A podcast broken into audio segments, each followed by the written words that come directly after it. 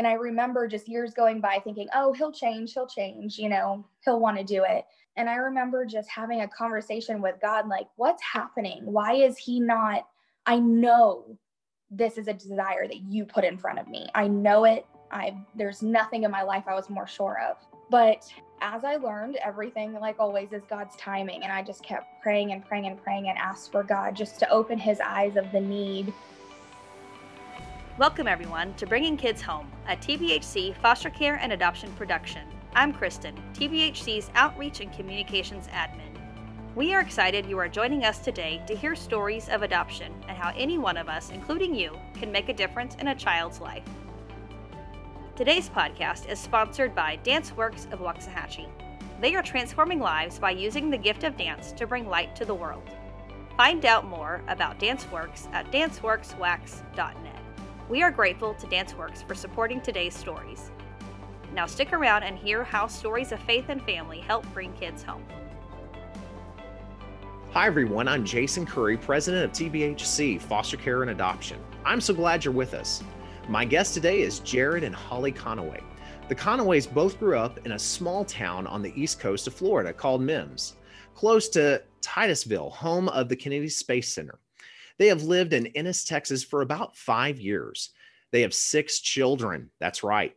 Three are biological, and three were adopted through TBHC in 2019.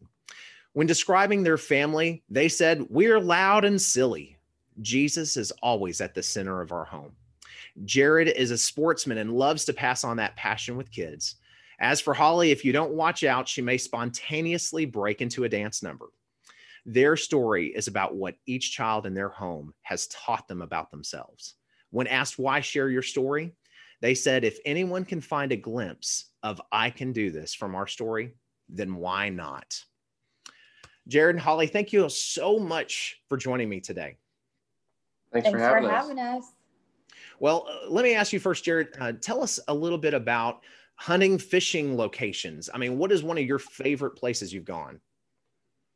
Um, well, having grown up in Florida, that's probably always going to be my favorite. That's, uh, you know, the beginnings of home. And uh, so I, I, really like going spring gobbler hunting. Um, I like listening to the turkeys and being able to talk to them and watching the excitement of the ones that you're with, you know, also hearing it. And uh, as far as fishing goes, it would also be Florida.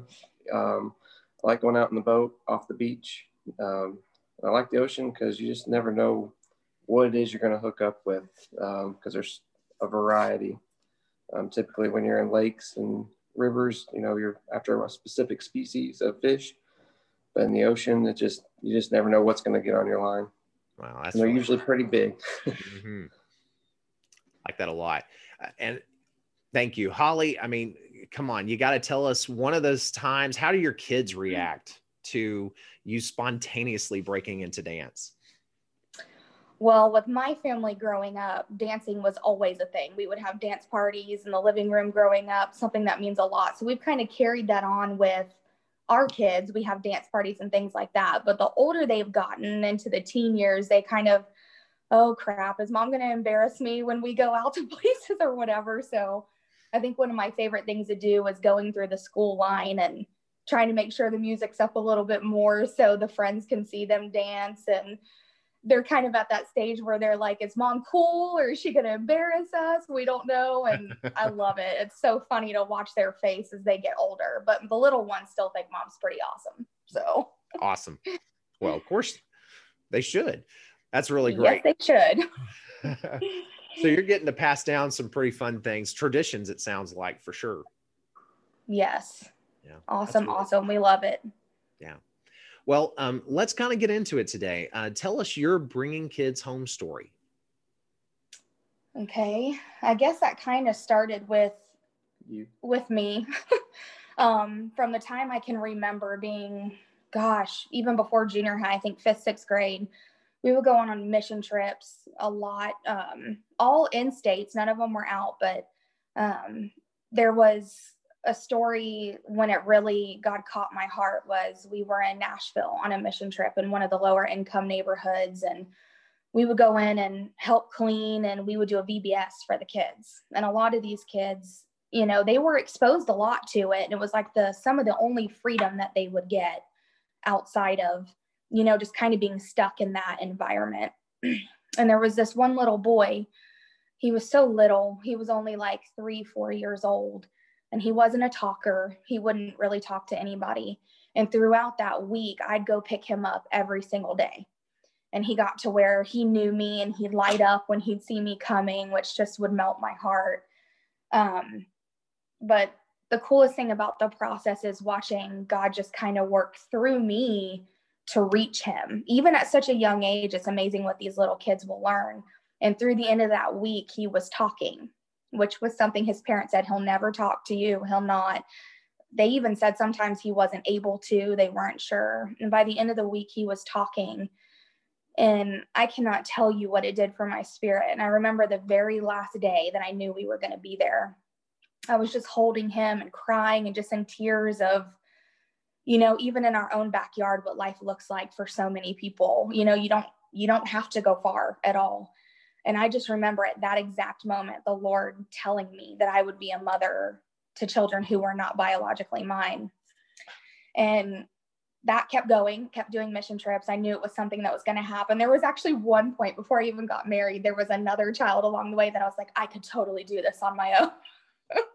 And i had considered it but knew it wasn't the right timing so fast forward when I met Jared, um, we had always talked about it, but it wasn't something that like stood out to him at all. He couldn't really see it at that point. He only wanted one or two biological children. It was not in his radar at all. And I remember just years going by thinking, oh, he'll change, he'll change, you know, he'll want to do it. And it wasn't. And I remember just having a conversation with God, like, what's happening? Why is he not? I know this is a desire that you put in front of me. I know it. I there's nothing in my life I was more sure of. But as I learned, everything, like always, is God's timing. And I just kept praying and praying and praying and asked for God just to open his eyes of the need. And when we moved to Texas from Florida, things I can't even explain to you how they fell in place. Like we got here, things were going good. And then I just mentioned it again. And he was still kind of like, I'm not sure, but it piqued his interest a little bit more, which shocked me. So, of course, I jumped on that. and I just kind of looked up agencies and, you know, I wanted to see what was in the area just to kind of see if we could go to a meeting. And we found TBH. It was one of the first ones that we found. And we went to the meeting and it was over from there. He was sold. And God really I mean, he still needed to work on him to go from three biological kids, and we talked about adopting one, and then all of a sudden two more came, and just crazy how awesome God is through the process and his sovereignty and his faithfulness in that. Because it was so hurtful for me. I just couldn't understand. And then God just, you know, made it happen and he has his own story of how his heart changed through that process so i'll let him tell you that.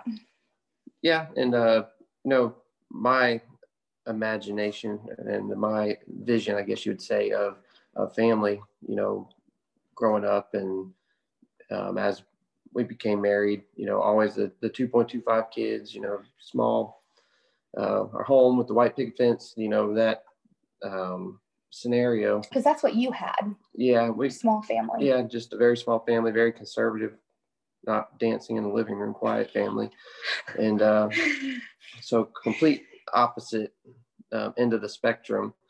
So, and then as a man and husband, you know, you're called to be the leader and the provider, and so you always it it always sounded good because you know that's what we're called to do. You know, and James is to take care of the widows and orphans and it, it sounds good in theory and yeah you should support it and and then at some point the rubber meets the road and um, we ended up having our three biological and we moved out here to texas and we were at that point done having children um, medically and so at that point it was almost like well what's your now what's your excuse you know, before you, we weren't done having our own children and, you know, almost like God was working in you, in me. Um, you know, what, what's your excuse? Why, why can't you do it now? You know, it's always been something that's on your wife's heart.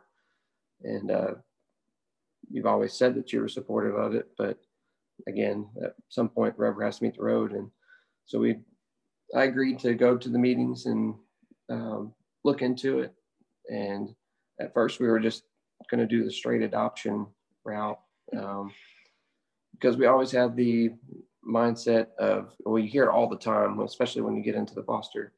I just don't have the i couldn't do it. I couldn't take in a child and then just give them back to the parent. I just i couldn't do it. And i've come to my response now is always well you're the perfect person you know? You know that's that's what the child needs. They don't need somebody that's willing to give them back. You know, they want something that's going to hold on to them and love them and you know For cherish them. Yeah, and then um, invest in them. And you can't do that if you're half in, half out.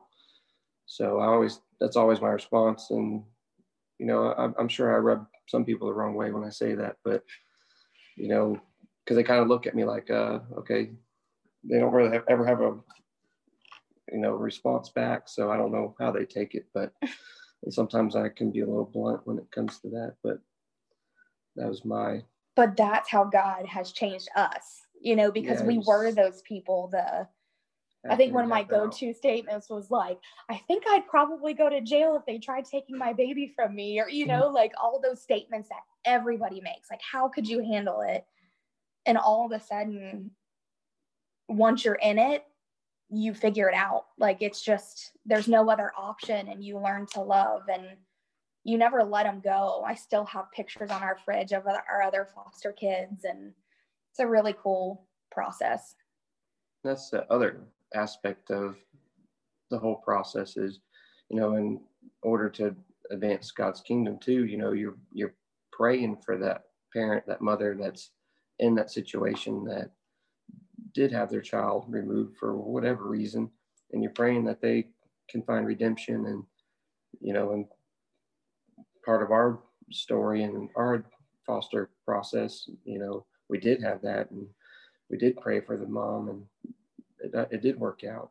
I think it's one of our favorite stories. Success stories. Yeah, it's where God really changed us. Our our first placement was really difficult and hard on us, but our second placement was where God really grabbed us and, you know, showed us what foster care really is and how ugly our hearts were with the process because I don't think it was until that placement that we really realized how broken we were and how selfish we were through the process because all we wanted was like, or I know my thought process was, for these kids to be taken away, what could their parents possibly do to earn that back?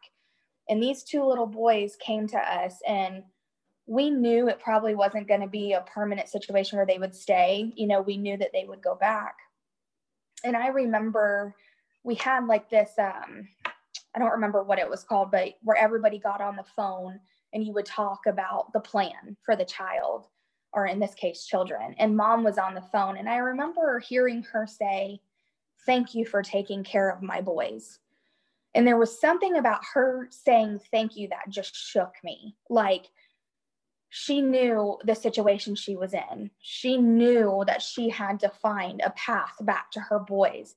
But through that process of her feeling broken and her children being taken, which I cannot imagine, she still found a way to say thank you for loving my boys.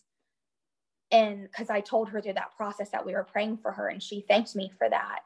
And i just at that moment my heart just opened in a different way that before i could not see. And it was we got to walk through a story of a mom busting tail to get her boys back being thankful through the process actually watching her change and a success story of these boys going home where they belong. Do you know if it's safe and they're supposed to go back? It was such a beautiful process to watch them go home to mom and how we got to love on them through that process. Like, that is definitely our story of when God really, really got a hold of us so we could see the bigger picture. It wasn't just about us and adoption, it was about these kids finding a path back home and how we're just meant to be a small part of that story for them. And it was just really, really cool. It's one of my favorite. I say it's my favorite story. It's because when God changed us, like truly changed us in the process. So, where transformation really happened on your perspective. Yeah. Yeah. Yes, a hundred percent. And we needed that. We needed to be broken and shown where our hearts were not in the right place in order to see a redemption story for these boys. Like we had to be broken in order for the, you know, to see that process happen. And I'm so thankful for it because our I think our thoughts were just so selfish before and like one-minded of, you know, our thoughts on the parents and how these kids got in these situation and what our role was versus what God's design was, you know, for these kids to go home and some of them, some of them stay, some of them go. But we really got to see how that worked and it was awesome for us. Really needed. Well, let me ask you, Jared, about being that husband. What would you tell a wife that has a husband that is not interested in pursuing foster care or adoption, what would you tell her that she needs to do in this season of waiting for God to speak to him?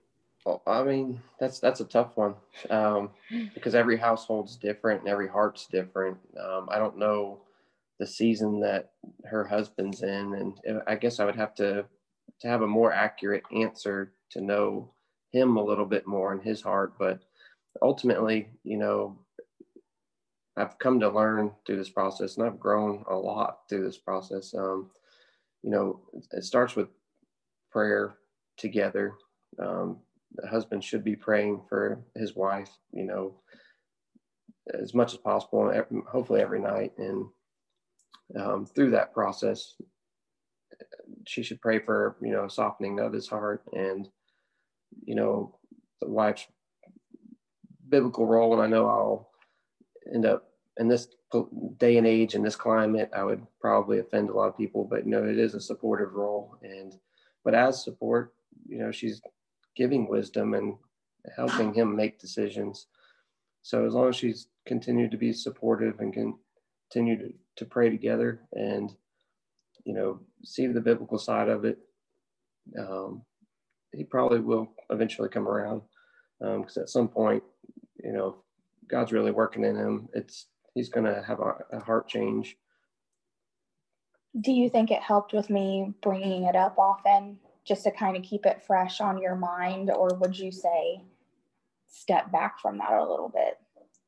Um, in the beginning, um, stepping back was probably best. Um, I, that way I didn't come resentment and we were still growing our family and trying to add our own babies in the mix of having other children in the home, I thought was a little overwhelming for me at that time and that walk, that stage of my walk. So, but as I guess my story is, is, you know, once we got to a point where we couldn't have children anymore, there wasn't an excuse for me anymore to, to push God's calling away, so to speak. So I had no choice but to, to accept it and, and embrace it, I guess and through the process have grown tremendously.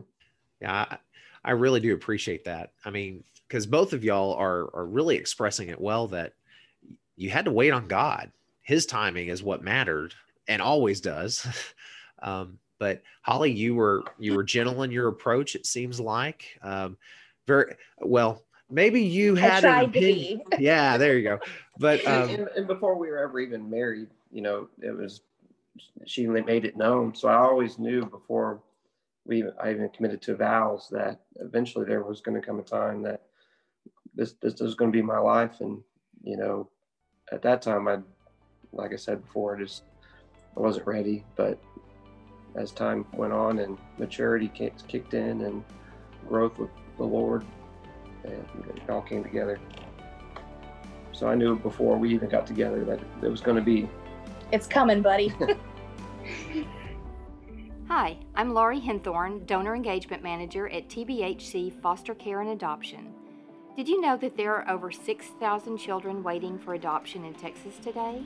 And did you know that there are only about a thousand willing foster adoptive homes licensed and available to them? These children are coming from hard places and are needing a place to heal.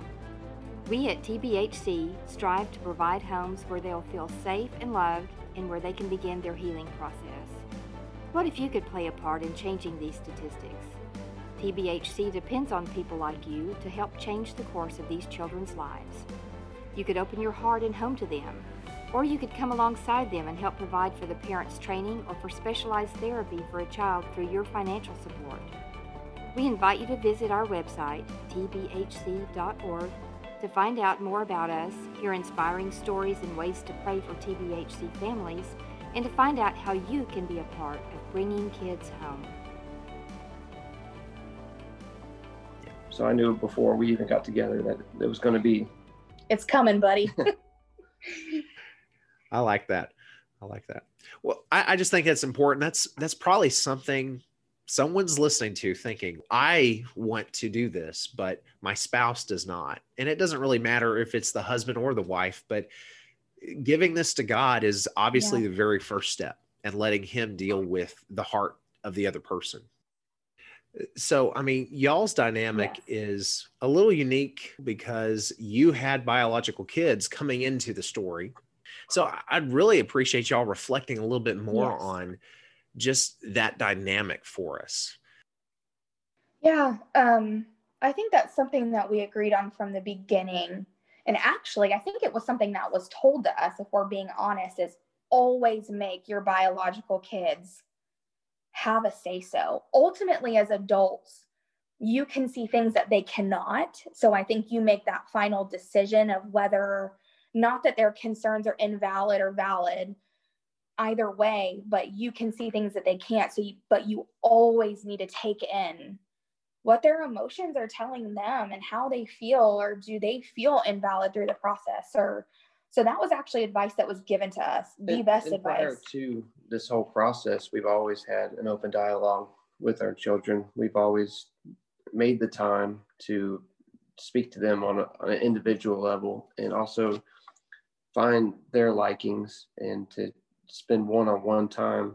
And then it's very difficult because you know you only have so much time in the day and with work and school and all life's things that get thrown at you it's very difficult. But to find each one of their personality traits um, so like our oldest landon you know he just wants to be a man's man. He wants to do anything outdoors. So anything dad to, does. trying to take even if it's just a five minutes uh, chopping wood outside or something. Uh, um, and then Lacey, she's very much an artsy mind, so she likes to write and draw. So just taking that 10 minutes out of the day to sit at the table and write and draw with her. And Layton, she's more of a, she's a mix of both really. And uh, so she may want to do an art project one moment, but be outside the next chopping wood with the boys. So um, before all this ever even started, you know, we really had a good relationship with them and invested in each one of them individually prior to ever starting this. And we've continued to do that. And it just becomes, continues to be more difficult, if I'm being honest, you know, with dividing it six ways. But it, it, God, God allows it. If you, if you're intentional with it, there's always going to be time for it. It's just like doing devotionals, you know, with in your Bible. It's hard to do sometimes with all that goes on, but if you're intentional, and even between me and Holly, you know, being intentional and having date nights and everything. And I don't know if you're going to bring this up, but the importance of respite through foster care, um, so that you can have that intentionality with your spouse and so I think having that relationship with them before we ever even started this foster process and adoption process um, really, really helped. We always want our kids to know that they can come talk to us about anything. You know, they may or may not like our response with it, but that's one thing that I'm, I feel like we've been successful with is our kids can, they talk to us about anything uncomfortable, like it doesn't matter what it is, they come to us and And that goes the same for Layla now. I mean, she instantly learned, okay, well, Lacey's going to mom about this. I'm going to go to mom, you know? Well, it wasn't instant, but it, it was like a six month to a year process. She worked up she, to it, even to come and tell me, I miss my mom. Yeah.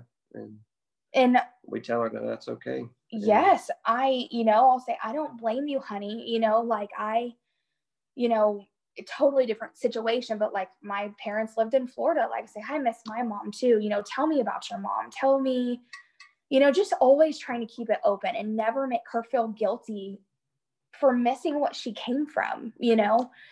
And it's just worked out really well. But kind of what Jared was saying with the one on one time, another thing that advice, you know, that we were given that's worked out well is this one on one time that you spend with your kids does not need to be out eating at a restaurant. It does not need to be, you know, those things are nice, but it doesn't have to be that. You know, we, like Jared was saying, the him and Landon the other night, last night, last night were chopping wood, and that made Landon's day, you know, or group things that we're figuring out. Layla loves to fish, loves to fish, loves to be outdoors where my other girls really don't. So you find things you can do in pairings so like Landon and Layla will do this with Jared. You know, that's kind of how you spread out that, you know, six different occasions, maybe try to couple some of them up, which helps. But um yeah, I think I think people really need to keep what their kids think as important. It's super important. We again learned a lot about ourselves as parents and trusting our gut and really praying over we were making the right decision or not making the right decision and constantly keeping the kids informed. Okay this is what's happening in their case. This you know we wanted them to know as much as possible to be prepared just like we felt like we needed to be prepared of what maybe was coming next. So yeah they've they've really been a part of it since day one. And I have done childcare for 15 years, well before foster care. So we obviously totally different situation, but as in always having other kids around and kind of sharing the space of the home, that has always been introduced to them as well. So I think that was a huge help actually in preparing them that this is mom's job. This is, you know, what things look like for our family. So I think that kind of helped through the process too.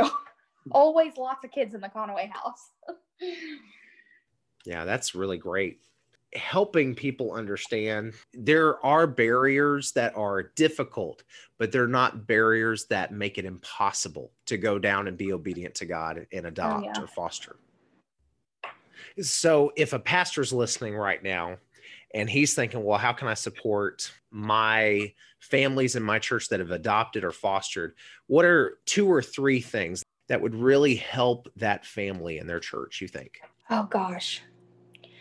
I would say first, recognition that there are families that have foster kids in the church because I think one of the biggest problems in the church when it comes to this is nobody knows what to do or how to help. We get all the time, what can I do? What can I do? What can I do? And I feel like if there was recognition or almost a program or a group or something that said, okay, a foster family has come, a new child, what can we do to wrap around this family and love them right now? So I think just acknowledgement that it's even a thing, you know, would be number one. And then another I would say is just constant, maybe like prayer groups over the families, because I, that's one thing another through the process that I can tell you when we're being prayed for, when we can feel full, you know, like spiritually full. And it's like you can feel that people are on your side praying for you. And again, I think that all starts from people just knowing what to do. And I think if the church had if they could understand, okay, here is a list that the church can provide for you of dinners, you know, come fold laundry once a week, get certified in respite. Lord, that is so needed. It's not even fun. I think if there's one thing in foster care that's missing more than anything, it's like the willingness of people to sign up for respite. it is so important so important for families that are going through that process. And that number one source could come from the church. You know there are people you love that you trust and that you do life with and they see you and they get to know the kids and the kids get to know them at church. So there's a comfort comfortability there you know that the kids already know them. So i mean i have a list but those are the two biggest ones that i think that you yeah, know I think, think that's the, the biggest is probably recognition of the foster care program and like if they're surrounding and local to TBH, just recognition of TBH and how to take the steps. Because I think that was the hardest part was is how much we had to we had to seek it out for us. You know, when we decided to, to do this, we had to seek out all the information. And I think, you know, if I was a pastor listening and I was running a church, that just having a program within the church know to, your to, area. to provide information to, uh, to the congregation that this is this is the avenue to take or this is how you do this. I think that's and maybe having guest speakers come that can explain the process so yeah. much better than the families could you know? Because i feel like as families we can explain the emotional side to it and what our hearts think and you know like all these different things but a trained professional who could come in once a year you know and do like a seminar of this is what foster care looks like. Explain to the church that there's help you know there's all these different avenues to help because even our people in our church we get questions all the time but like well what do i do if i work? You know like do i pay for daycare? Do there's so many questions that people want to know but they don't know yeah so like jared was saying is like know your community know your agency so if somebody says I'm kind of interested in this. You have information? Sure do. Here's a pamphlet. You know, I think just knowledge of knowing that this is happening and there's, you know, families in our church and what you could do to help them and support them. And I think that's so important and just not happening as much as it should in our church, which is where the number one place it should be happening, you know. So, but in recent, you know, they've really been more open to it, very supportive, and uh, getting that knowledge out there. And we're really, we are really thankful for our kids program within our church and how much they invest in in our children. Absolutely. Yeah, that's awesome. Well, if you'd like to have Texas Baptist Home for Children come and visit your church, you can yes. definitely contact us. Yes. We would love that. That's great when you talk about the impression you had of this process, how would you describe this to someone who's considering should I go through an agency to adopt or foster? What would y'all tell them? Absolutely.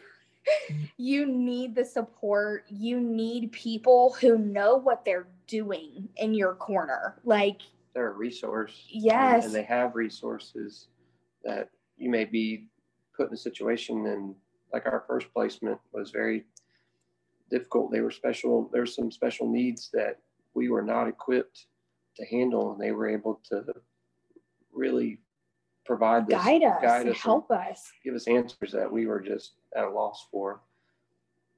And they and you learn that throughout the process too. Um, with TBH, one thing that we learned is when you go in, it's almost like you're not 100% sure what your family can handle. You think you do until you're faced with it. And God is bigger than all of it. I'll say that. I don't think there's anything, you know, you can do anything through Him. But there's also a lot of dynamics when you have biological kids involved. You know, all of a sudden, is there danger in your home? Is there all these different avenues you don't know? And I know when we went through our first placement, I was a mess. I couldn't think straight. I didn't know what to do. I felt helpless because I didn't know how to help these kids. You know, it's like every family has a limit of what they can take. And I felt so supported when I said, I don't think we can do this. And one, they encouraged me right off the bat you can, you can, you can. But when they saw that it was truly a situation that was not healthy for our family, the absolute love and support that we got meant everything to me. I did not feel belittled. I did not feel incapable. you know? naturally you feel like a failure. Yeah, you feel all those things. And I never got that from you guys, not one time. And um, I was in the hospital one night with our first placement with um, one of the little girls. And I think they were here for three days and we already ended up in the hospital. And I just remember thinking, oh my gosh, I've got three kids at home, a husband who works most of the time. I didn't know how to get home to my just the, so many things happening. And immediately, our amazing worker who I love came and relieved me for the night just to let me breathe. And this again is why respite's so important. You need help, you need support. And I another thing that I love about TBH for us is we are Christians and I needed somebody who would understand my heart, but my heart that was leading to God. I needed somebody to understand that we were praying and we were, you know, through that process, God was our faith base for everything. And 100% got that support and it has meant everything to us. So, definitely, if you're looking for a Christian agency, it's like it has meant the world to me, you know. Um, but so first impression was thank God for you guys on so many occasions and just truly even little things along the way that I wasn't sure of, like, hey, can we do this or whatever, always got immediate answers. I was never left hanging of, you know, am I allowed to do this, not allowed to do this, and, you know, whatever through that process. So that was a huge relief. I never felt helpless. Like I always felt like I had somebody that I could ask or go to or turn to or whatever for the information that I needed. So that was wonderful. That's really great. Thank you. Let me kind of wrap up at the end. I love asking, is there something I haven't asked you to share, a story that you haven't got to share that you want to make sure you get to today? I guess I'm talking to the mamas out there. I'll let Jared speak for dads, but for me, it would be give yourself grace because even as a mom to our biological kids, we're constantly thrown what I feel like in the deep end of learning new things every day. Something's thrown at you every day. And these are these babies that you grew in your belly and you raised, and they're part of you. They have your genetics, all these different things. You go through that with your biological kids. Then you throw these kids into the mix, infant, or now we've had a 10 year old, you know, give yourself grace and breathe. Do not be ashamed to ask for help. That was something at the beginning I was a little nervous to do, kind of like, you asked for this, you know, like figure it out. You can handle. No, disagree with that a hundred percent. God gave us a community for a reason do not be ashamed to say, I need help or this is not working for my family. There's always your no could be somebody else's yes. And that's something, again, another piece of advice that has stuck with my heart so much of you get these phone calls, right? And you're like, there's just something in you that's like, this doesn't feel right. This doesn't feel right. Well, that may be somebody else's yes and somebody else's no just became my yes. You know, I think about Lawson and if they called somebody else and said, and they're like, no, we could not handle a drug baby. That's not the, you know, right thing for us. He ended up being our best yes, you know, so just trust yourself, really ask, don't ever feel bad. Maybe I hope this is not what you don't want me to say, but don't feel bad for saying no if your family is not prepared, if your family is not ready, if you are going through a tragedy, if you've got something in your life where it feels like a no, trust that that is somebody else's yes. And somebody else's no could be your perfect yes. So just breathe and trust that God is going to give you exactly what you're supposed to have. And trust that He won't give you what you're not supposed to have. So you can do it. it's hard. I never truly imagined I'd be a mom of six and mom of basically two twin little boys.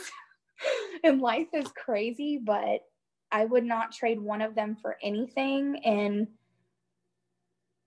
fostering can be hard, adopting can be hard, but so can being a mom to your own biological kids. So just again, give yourself grace and trust trust the spirit inside of you saying yes or no or you know whatever talk to your husband see what you definitely communicate with your spouse. Do not jump on anything without talking to your spouse.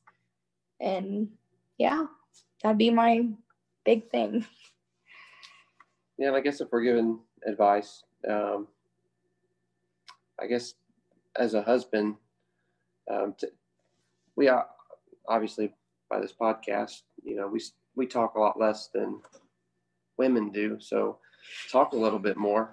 Uh, you know, it's just natural. It's the way God made us, and you know, be aware of that. So take the time and talk to your spouse, talk to the, your children.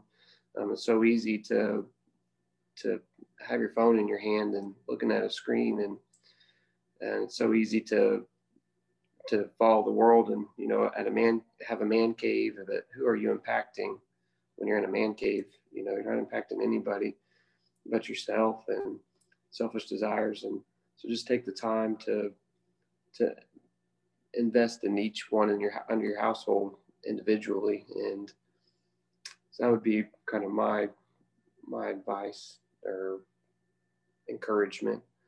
And it's it's not easy and you're going to have questions but there's always somebody with an answer. And a lot of times your spouse has the answer um, trust in them and seek them for support and then if you are working with an agency you know hopefully they're a good christian agency like tbh and they'll, also be your support if you have any questions and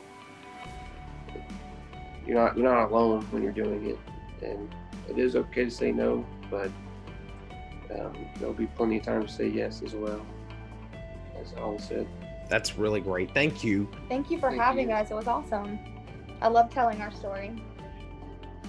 Thank you for joining us. If you would like to get in touch with today's guest or any of our previous guests, you can contact us through our email podcast at tbhc.org that's podcast at tbhc.org.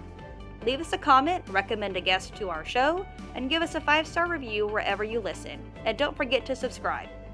For more information, check out our website, tbhc.org, and discover how you can participate in bringing kids home.